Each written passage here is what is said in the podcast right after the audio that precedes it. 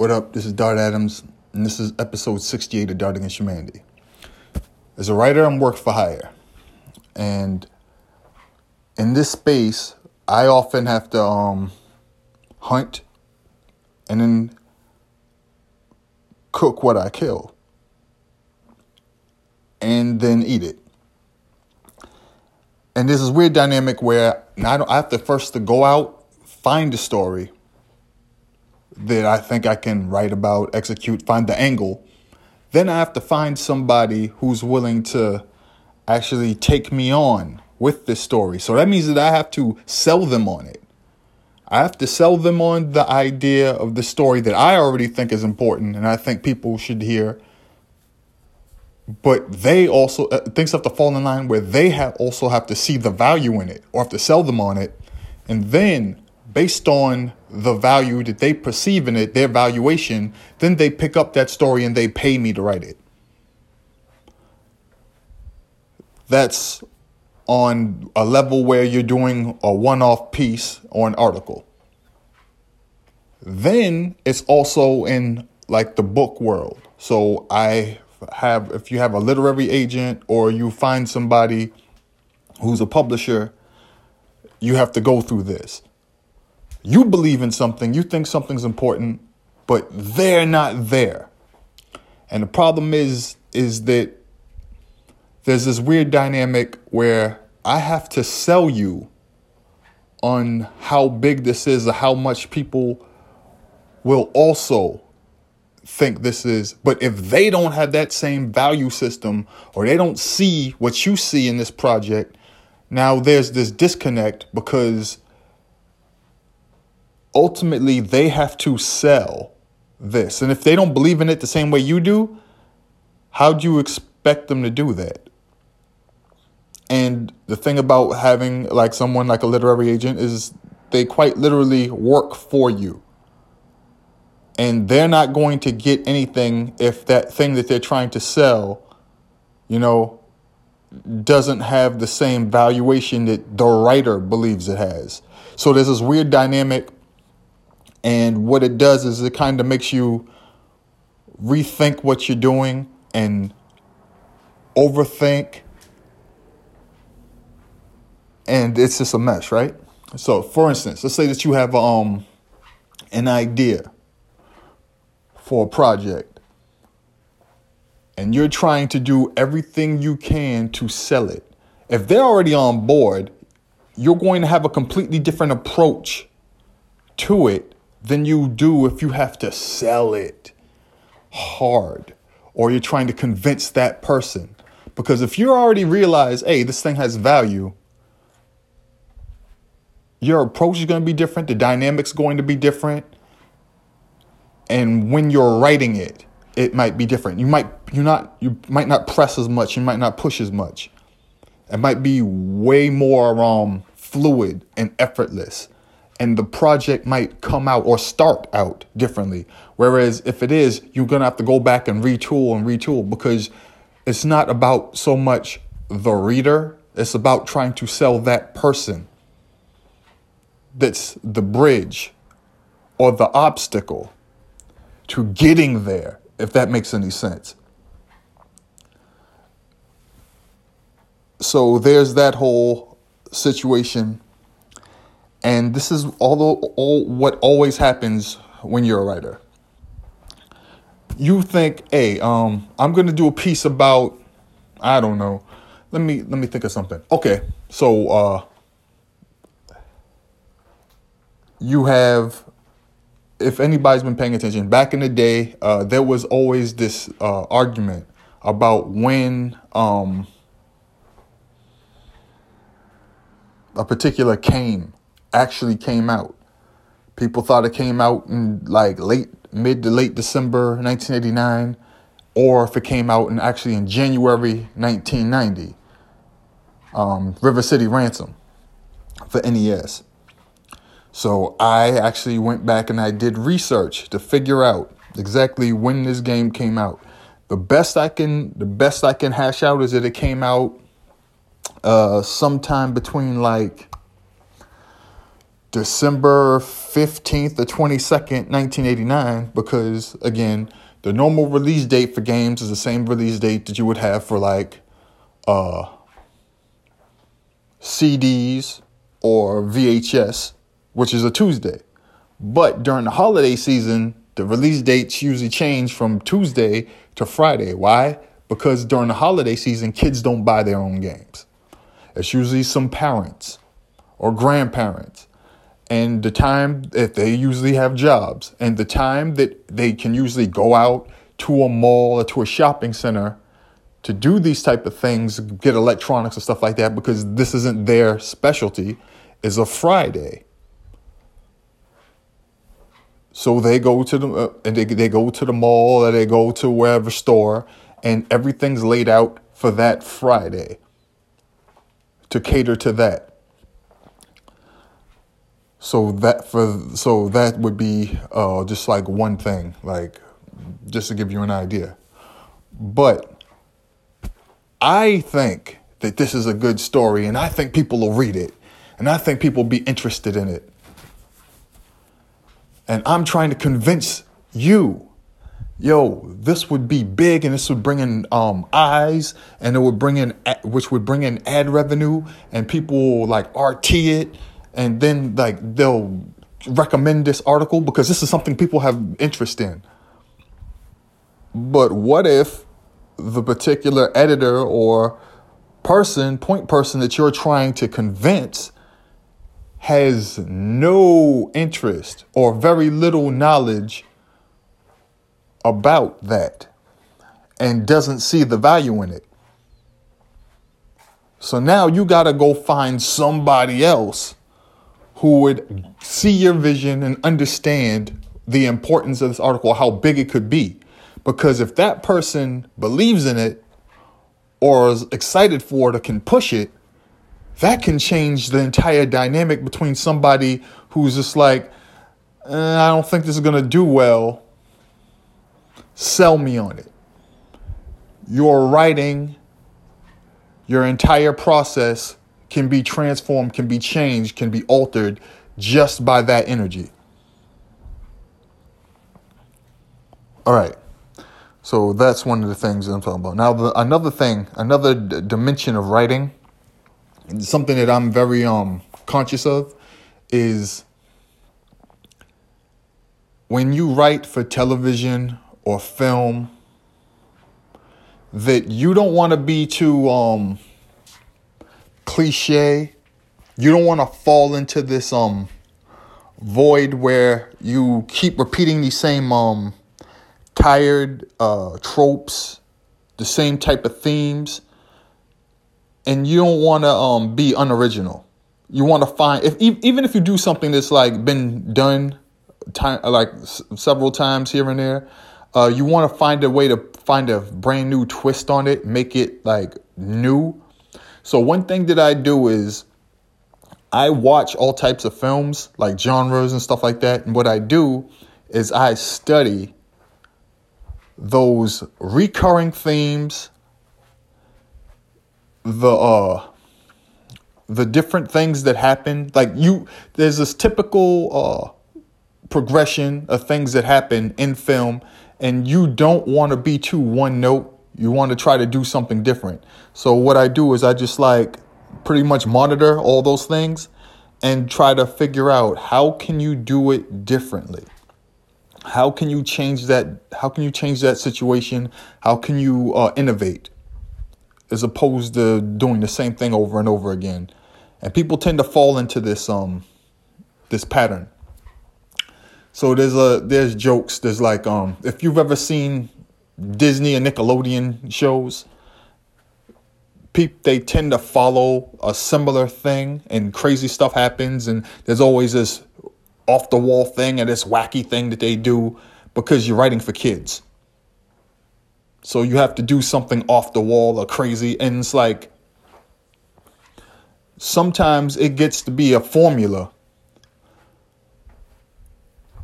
If you've ever watched, um, if you've ever been on YouTube or you've ever been on like Twitter, Instagram, whatever, there's these videos that people do is like one minute how to make this song Make a Migos song. Do this. Do this. Do this. Do this. Do this. And now you lay the vocals. And now you put on the um you put on this. And you do the um the ad libs. And here's the song. And then they play the song. That's what I'm talking about. It's a formula. So when you're a writer, you notice these things.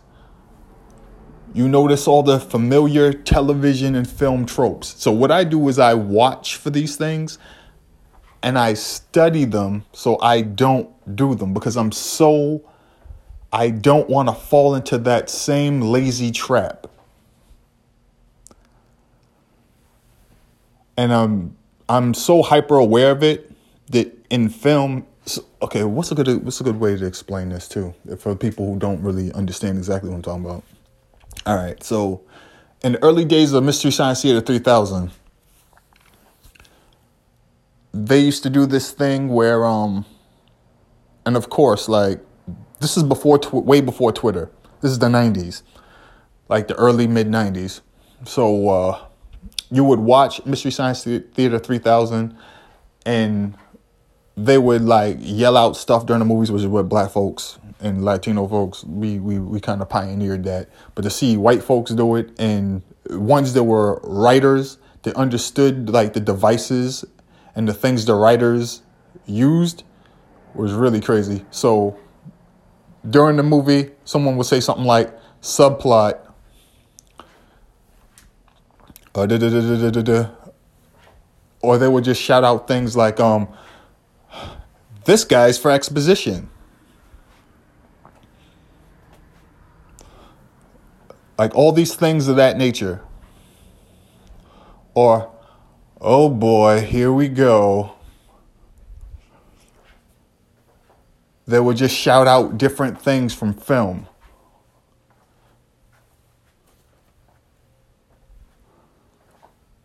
Like, it's the bad boy. Oh, anti hero, you know? And okay, so a film trope would be like um, the cool girl. So if you've seen the film Gone Girl, pretty much the film Gone Girl is pretty much a breakdown of a, not a breakdown, it's a deconstruction of the cool girl, um, the whole cool girl trope. And the thing is that why is this a trope? Why is this something that like we keep going back to because it's about how there's usually roles for women written by a bunch of dudes, but the thing that the dudes do is they write women from a, a perspective of fantasy as opposed to making them fully fleshed out characters. And the thing is that since men have a blind spot in regards to that, they don't even realize they're doing it, which is the other part. The reason I'm so hyper aware of these things is because I know that my writing can suffer because of my blind spots, whereas there are people that don't even consider it and they just write it and it happens, and then people come up, this character was this, this character was this, this situation was this, because again, blind spots. It's not necessarily I want to do it um perfect. It's just that I want to do something right. And I want to write something that makes sense that's going to actually um, resonate with people.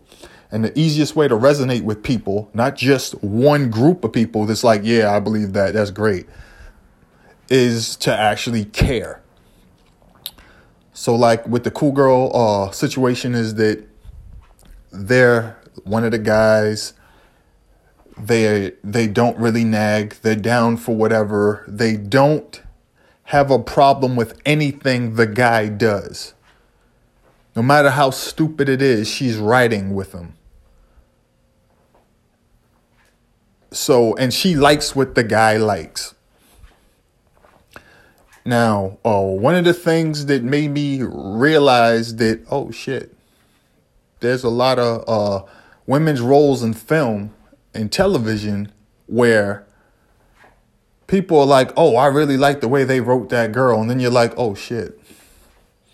She actually isn't a fully fleshed out character. She's just funny or she fits the part because she's comfortable and she doesn't rock the boat because she's the cool girl. She's actually a fucking um she's not an actual person. She's a fantasy. She's actually a trope. And you're like, holy shit, I didn't even fucking catch that before. So that's something that even bothers you even more because you're like, yo, I didn't even realize that. Okay, so the perfect. So when I think about uh, film or television or a woman's role where you would think, where you like the character, where, wait a second, they actually aren't following that trope. Perfect example, um, Friday Night Lights. Tami Taylor isn't the cool girl. She butts heads with a husband all the time. Football coach, she actually fights him on football and the culture of it and what it actually leaves the boys with after they're done because a lot of them don't really go any further, much further than we were a high school star. They peak, a lot of them peaked in high school and they can never get back there because they're always trying to fight the glory of winning the state championship in Texas. And some of them are able to move on and become, you know, productive members of society. But for the most part, the game kind of leaves them broken more than it does like help them, even though the father will be like, well, these kids didn't really have direction or anything to be before or any hope before, but football actually gave it to them. But then Tami's like, well, if they followed the route of education, they may, they be on a much you know a much better in a much better place as opposed to putting all their eggs in a football basket. So when you see like all the uh all the fights and like Tami and Eric have and how Eric a lot of times like his wife isn't always right. It's like an actual relationship so it's really complicated and there's so many ups and downs. So you don't feel like Tami Taylor is just a character, is just written just to be, oh, she's the hot wife who who uh, is the straight woman and bounces off the jokes. You know, they each have their situations where they go back and forth, and the dynamic between him and his daughter is one that's actually believable. Like she's an like she actually has an arc. That's another thing too. So she has an actual character arc. So she's an actual person.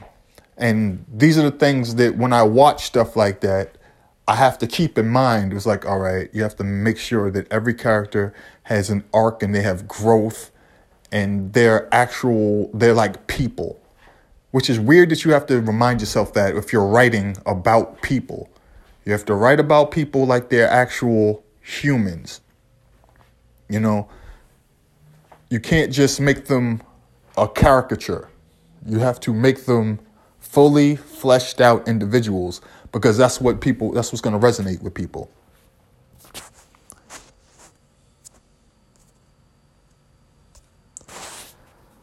But yeah, when you're a writer, these are the type of things that you're always thinking about. And the thing is that I do this and I may not even be writing anything. But just the idea of I'm going to do it in the future or the near future, and I don't want to fall into that trap for later. That sounds crazy, right? I'm agonizing over something I'm not even doing because I'm a writer. Or another part of it is that I'll watch something someone else wrote and created, and I'll analyze it or decompose it as a writer, even though I have no association with it whatsoever because of storytelling. And when I go, when I do it, and if I don't want to do something that's just like simple and linear, if I want to do something that's kind of off the wall, I want to see what works versus what doesn't. Perfect example, right? Uh, on Netflix, they came out with this uh, new series called Soundtrack. Oh boy. So it was originally supposed to be called Mixtape.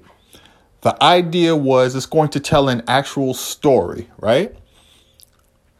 It's going to tell a story over a span of years in 10 episodes, but it's going to do time jumps, which is tricky. It's going to follow uh, two storylines the past and the present, and it's going to intertwine them through these stories. So each episode it jumps around. But you don't know how long ago it starts because they don't tell you. You don't realize that the show is telling a story through uh, uh, two timelines and converging them until the end of the first episode. So you're confused as to what's going on. There's one character, he's in now, and then he's in the past. And then there's another character that they introduce you to, and you don't realize until the episode's over that this is her past. And she's not in this timeline now because apparently she's dead. That's not really a spoiler. I think it's important because without it, you you I'll explain. You'll you'll kind of get lost. You're like, what the fuck is going on?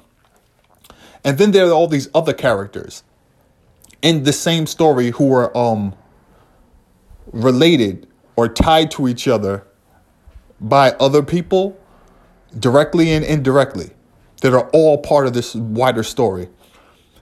And over 10 episodes, you're like, what are they doing? Why is this working? Now, here's the other part that makes it even weirder. It's already hard enough. The reason I'm saying this is already hard enough to tell a story that involves uh, time jumps. Here's the, here's where it gets even weirder. They involve music. So I did an episode of uh, Dart Against Humanity before on um, music supervision in film and television. One of my favorite episodes. I might have to do a re up, uh, a follow up episode. Here's where it gets tricky. The music supervisors and music team picked particular songs to highlight or um, accentuate a situation or represent it that happens within the dynamic of the uh, epi- of the show, of the episode, or the, whatever the characters are supposed to be going through or feeling at that time.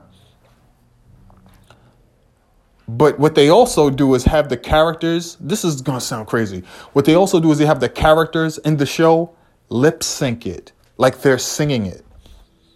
But that's not where it stops because the characters not only lip sync it, the song that's supposed to highlight or accentuate the scene, but they have full fucking dance numbers to it. So it's a musical, but it's not a musical. What? And here's the other part. Sometimes the song that they pick for the scene or the thing that happened doesn't make any sense. It's a bad choice. But they commit to it. So you have the actor who's going somewhere, runs into somebody, and is in a, a situation, and then all of a sudden a song comes on, and you're like, why are they? Why is this song playing? Is it because it's like a, a classic song or whatever? And then they start lip syncing to it, then they start dancing to it, and then people from the scene who are background who are like background and extras start falling in and doing a dance routine. And and you're like okay first of all this is distracting. Secondly this is a bad choice of song. And third why are they lip syncing it? Because that kind of um destroys the essence of what it is. Now, if they just wanted to pick songs that went along with the scene and have it play in the background while the person's doing whatever or contemplating everything, and maybe once in a while, if they did a full dance routine to that song, don't fucking lip sync it. And for God's sakes, if you're gonna pick a song, make sure the song fits the exact uh, scene. Now, the reason why I brought all this up is because you don't want to lose that storytelling uh, foundation the point of doing anything is that it resonates with the audience, the audience gets it. Even if it's hard to get, the audience gets it. And they're along for the ride. And they're like, all right, this is weird, but I'm I'm still I'm I'm still, you know, I, I'm invested enough where I want to see how this ends. That was Legion. Legion was a mind fuck every single episode. but you were not going to turn away. You were going to see it through because you wanted to know exactly where they were headed, what's happening, no matter how weird it was. You was you didn't exactly get what's happening. Twin Peaks. I don't know what's happening, but I'm still watching because I know it's going to pay off in some way, shape, or form. My issue with soundtrack was that it was so weird and disjointed and confusing at points that I didn't think anybody was gonna stick who's gonna stick around to the 10 episodes to see if it pays off. See what I'm saying? Now, more to the point. I had so many questions after episode one, then episode two, episode three, where I started like thinking to myself, what's the timeline here? Um, how many years apart is this? When does this start? They mentioned Snapchat. So does the first part start in 2010, 2011? And I don't want to get any more deeper into that, but I just want to set it up to make you understand me having frustrations with the storytelling, the nonlinear storytelling. I need answers. And give me fucking answers so I know to stay stay invested. Then you have an episode that's like, "Oh, damn, now I got to see this through. What happens is about halfway through the series, something happens where it's explained that the main the character that's not around for the full series is a writer and she's creating a book and that book project that she's trying to sell to a writer, this is why I'm getting to this, is trying to sell to a writer or a publisher is this um, high minded concept piece about identity and how it changes over time. And so the story that she tells involves multiple characters and and and a whole lot of time jumps and a whole lot of um uh, symbolism that may confuse the uh, the reader. And it goes to a point where they have a dinner party and her boyfriend and her friends, she explains it to them. And they're like, they're looking at it, they're looking at the drawings, they're looking at the sequences, and they're like, uh, okay, so this is supposed to be about identity and this and this and that and this and this. And i thought this was this. I didn't get this. This was this was really confusing. How come this happens here? Why did they choose why did you choose this color for this? So she then gets overwhelmed because she realizes that this idea that makes sense in her head doesn't make sense to the wider audience or the reader and that's where she starts to lose her confidence because she's like, wait a second. I was doing this thing that people think is, oh my God, this is brilliant and this is beautiful. But then she realizes that, oh, people aren't going to get this. But when she starts dumbing it down or making it try to uh, make more sense to the reader or the viewer, she realizes that she kind of lost the point when she tries to sell it to somebody who's like, I thought this was going to go here and it was going to do this and it was going to explore this thing more, but then it kind of fell short when she talks to a publisher. And then she gets more discouraged because she realized that because she tried to make it make more sense, now it lost what made it special. And to me, that was kind of the writer or the creator trying to explain to the viewer that it's a parallel to what they're watching.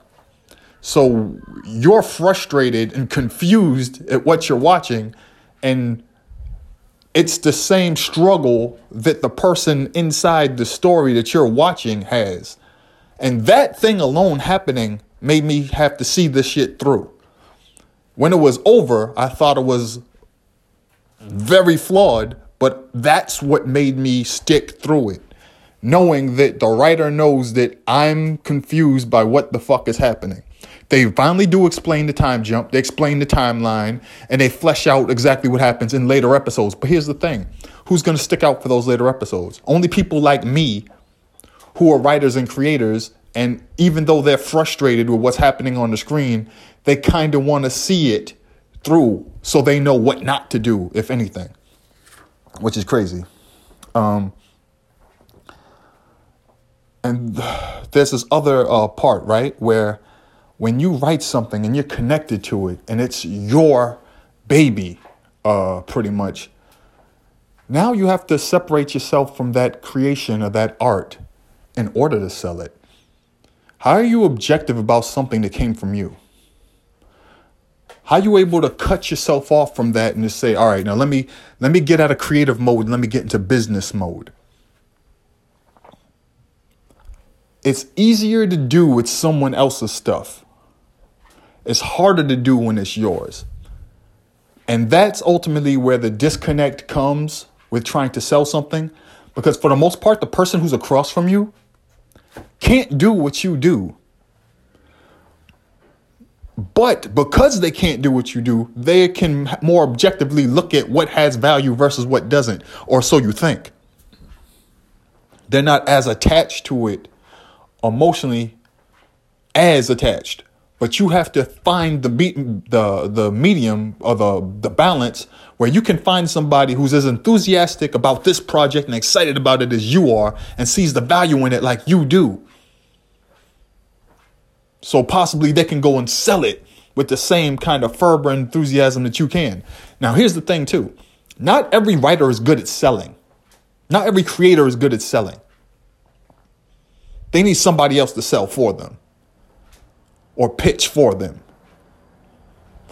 I'm pretty good with pitching. I'm pretty good at selling because I'm passionate about something, I'm knowledgeable about it, and I can go a number of directions and I can pivot looking uh, depending on what that person thinks. So I can get you interested and get you on the hook. But the thing is that that's not necessarily going to get me over the get me over the hill. I'm at the mercy of that person. But I'm also human, so I'm also susceptible to uh, maybe if the person was more genuinely into it or got it, that sample chapter would have been written differently. Or that pitch email would have been written differently. Or that conversation we had would have gone differently because I'm not trying to do X, Y, and Z. I'm far more comfortable with what I'm doing a chapter of a book or a paragraphs from an article will read completely differently based on what you're trying to get across. You know, there's some people when they do their crossover, they push the ball to the other side. They push the ball. And the other motherfuckers just drop the ball and they just bring their hand down and it just meets them. It's not as effortless. When they do their crossover and they do their spin move, you know, it's just bop, bop versus they're pressing or they're pushing. And that can change the whole move. That could change the whole sequence, potentially. So, um, there's that. Um, I just did, uh, I posted uh, Independent as Fuck 3 has 32 different um independent underground albums, compilations, uh, in, uh, instrumental projects, uh, scratch turntablism uh, projects from 1999. So in the list there's 32. It's more like 33. But I mention anywhere between 50 and 60, maybe like 60 projects from 1999 overall. So that just went up on my medium. That took me a while. I'm going to do another piece before the year is up. It should be up the day before Christmas. I don't want to get into detail about exactly about what it is. What day is today? Today's the Today's the 20th. So when I do the next episode, it'll already have been up. So I might as well tell y'all what it is. Because it's not like anybody's going to have enough time to write it. Like I already done the research and I'm going to and I'm going to write it and have it up on by the 24th.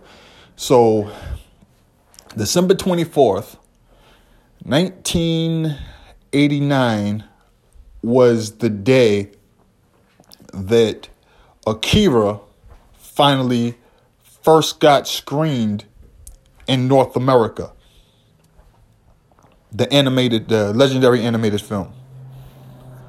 It came out July, I believe July 6, 1988, but it didn't get dubbed and brought into art houses until this the week of December 24th, 1989, stateside.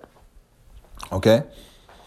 And so I'm going to do this whole piece, uh, 30th anniversary of Akira and its influence in North America into the growth of um, anime. That's going to go up, um, yeah, again, this day before Christmas, December 24th, 19, 1990, uh, 2019. 30th anniversary. Um, I'm doing that right now. I came back from uh, the 11th, December 11th again. I was I presented the Boston Music Awards, went to the Boston Music Awards on December 7th. Uh, December 17th, I did a panel at uh at the uh, the CitySpace for um, WBUR, which is the NPR headquarters in Boston. And there's the WBUR, there's the Artery that deals with arts and culture and we did a State of New England hip hop panel there. I was one of the um the speakers. We had a whole panel. It was amazing. Uh, thank thank you to everybody who came out and braved that horrible weather. It's actually uh, Arctic conting- Arctic conditions right now. Um, as I'm doing this podcast, I don't know if you can actually hear the wind like I'm wearing like a hoodie and I'm like fully dressed in my own living room with the heat on because it's it's again it's winter. It's, it surprises everybody when it comes. I don't know why. We know it's coming, but yeah, that's going on. Um, Runaways came out. The final uh, Marvel television series that's not on Disney Plus that dropped. Um, season three it was weak. It was hella weak. It was super disappointing. I don't know what the hell they thought they were doing with that. I know adaptation of a series is hard, especially one as beloved as um, Runaways is, but Jesus Christ, that third season was a mess. Um, damn, it's just sad that the the Marvel Network shows really like went out like that because now everything is going to go to Disney Plus. The Mandalorian is bodying shit. The Mandalorian is crazy. The seventh episode just came out. I don't want to get into spoilers, but if you haven't been watching The Mandalorian, find it, watch it. That series is crazy. Um, The Watchmen, nine episode season, bananas. Don't need a second season. It's good how it is. One of the best series I've ever seen, top to bottom. No cap. Just saying that's it's just facts. Um, going back to uh, what went wrong with uh, Runaways, they made it 10 episodes. It wasn't 13 episodes. It didn't drag on too long. Actually, it did drag even though it was only 10 episodes, which is sad. There was just so much that didn't I didn't care after a while. And then the final episode, I'm like, really? This is how we're gonna tie everything up? And then even when a, a series is over, you have you're supposed to have like questions answered and you're supposed to feel like some type of satisfaction. I just didn't care anymore. I was like, all right, fine. I was I was just I just was like, yeah, Cool, it's over. All right. All right, then. This how they gonna go out? All right, cool. And it wasn't like a unhappy ending, if that's if if that's the word I'm looking for. It wasn't even unhappy. It was just like, oh, it's just is this is the ending. Just let it end. But this is how you do it. All right, whatever. Cool. I don't care anymore either way. It's not like I felt there were so many things that could have done in season three differently but they just went uh, some directions that just questionable. One thing that they resolved, they did it. It was like, all right, cool. I mean, I guess that's a good way to end it. And then they have all these other loose ends to tie up, and I'm just like, what? This is all right, cool, whatever. I guess it was just like, all right, guys, we got we gotta just like clean up this shit. We got these broken vases. Let's just like sweep them up. You know what I'm saying? Get the dustpan, put it in here. Take these take these trash bags out, but don't throw the trash in the dumpster out back. Go two streets over and throw the trash in that dumpster, just in case someone goes goes in back. They could tie it to us. All right, let's spray this down. You know what I'm saying? Bring out the Swiffer wet jet all right, spray some um Febreze in this bitch, and all right, let's get out. That's pretty much what the end of the episode, the end of the series was like. All right, let's just clean up, let's just clean up and go, and then take and then take an Uber home. That's pretty much what it felt like.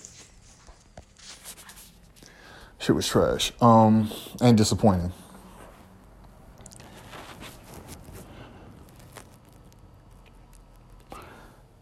The only thing left is now that it's officially December 20th, today is my brother's birthday. And it's also um the day that the uh is it the Rise of Skywalker? Is, is, is the Rise of Skywalker? Is that what it is? Interesting. Well, either way, the final Star Wars film comes out early people early reports are saying that it's dividing people. Of course it is. It's going to be divisive. I don't know what my reaction is going to be. I'm glad that I'm going to find out uh, tomorrow. More than likely, I'm going to go to the earliest screening possible, and it's going to be cold as hell. But thank God I can walk to the theater because it's not that far.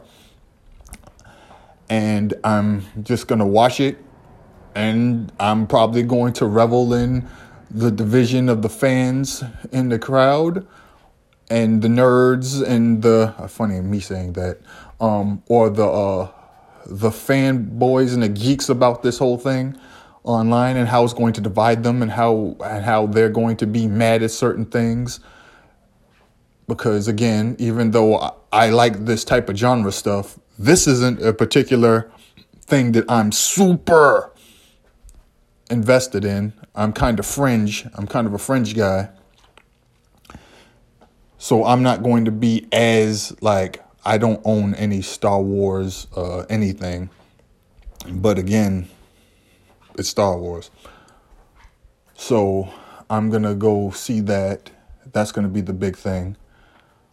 I think that like online people just seem to enjoy when people dump on something so I, I, don't, I don't care about cats, but just seeing how the reviews are coming in for cats and people are like reveling in just like the horrible reviews it's getting or how people are enjoying seeing how divided people are in their in their uh, reaction to any type of art is always interesting to me. Because I don't think they fully understand uh, the nature of it. It's open to interpretation a lot of times. And what can give you a visceral reaction and can resonate with you, the person right next to you, the person you've known your whole life, the person you love, it can make you go, What? You didn't like that? Some similar thing happened to me. Um, me and uh Craig SJ were on Twitter and we were talking. First off, started uh, Latrell James was talking about um movie sound, uh, video game soundtracks, and it was like NBA NBA uh, Street Volume Two. It's like greatest movie soundtrack, a uh, game soundtrack of all time. And I I wrote cough Chrono Trigger cough. And someone else, uh, eloquent, jumped in was like, nah, the answer is uh, Jet Set Radio, and I'm like, it's up there. And then um, somebody talked about uh, uh, Zelda Link to the Past. And Craig was like, yeah, but you know, there's also Zelda Link to the Past. And I'm like, I'm not gonna lie, I never played it. And he was in shock. Like, oh my God, you never played it? And I explained it was on SNES. I had a TurboGrafx 16 Turbo Duo. So I played um there was Dungeon Explorer. There was Neutopia. Some of you like, what the fuck is he talking about? There was Dungeon Explorer, there was Neutopia, there was book um Ys book one and two, and then there was another game that was incredible. Uh, look it up on on YouTube. It was called Dragon Slayer: Legend of Heroes. So I had those four uh, RPGs playing on the TurboGrafx 16 Turbo Duo during the time where everybody was playing Link um Link to the Past on um SNES. So I never played it. Like I think I played like my brother was playing Secret of Mana later, and I was like, oh okay, that's pretty cool, I guess. But um, he, they were in shock that I didn't play it because it's a legendary RPG, and I never heard this music. So just there's that visceral reaction, that instant reaction to people to art, where it's like if you don't like it or you didn't play it, you're like, oh my god, how could you not? And I always find that interesting. Because everybody doesn't react and everybody doesn't the same thing doesn't resonate with everybody. Even people you think have like great taste. The black panther also another thing that happened was the black panther soundtrack didn't do it for me. I loved the score there are people that like used to, that played the black panther soundtrack every day for a year straight like yo this is my shit and I remember listening to it. I was like, I like like four songs because it was just too off the wall. It was too trappy. I loved like all the stars and like uh the uh Jorja the Jorja Smith song or what have you. And I like like a few songs here and there, but the whole thing, it was like I think people really loved it just because it was like Kendrick and Black Panther, and they were like, "Oh yeah." I, I listened to it. I was like, "Yeah, this ain't. This is too young for me." But the score, fire. The score was amazing to me. And again, everything doesn't resonate with everybody on the same level. There are certain things that, you know, appeal to certain people and don't, and don't to others. And I think that's what we have to keep in mind. And with any kind of art, we have to gauge that. Even in the same film or song or book, there are different things that are going to catch people at different points in different ways. Not everybody's going to react to the same thing the same way. Because not everybody is the same, has the same background, has the same sensibilities. That's just how it is. And as a writer, you have to anticipate that. And you have to be able to be good with whatever people think or you having your favorite thing and people not liking it. You have to be good and secure in that and not attack people for it.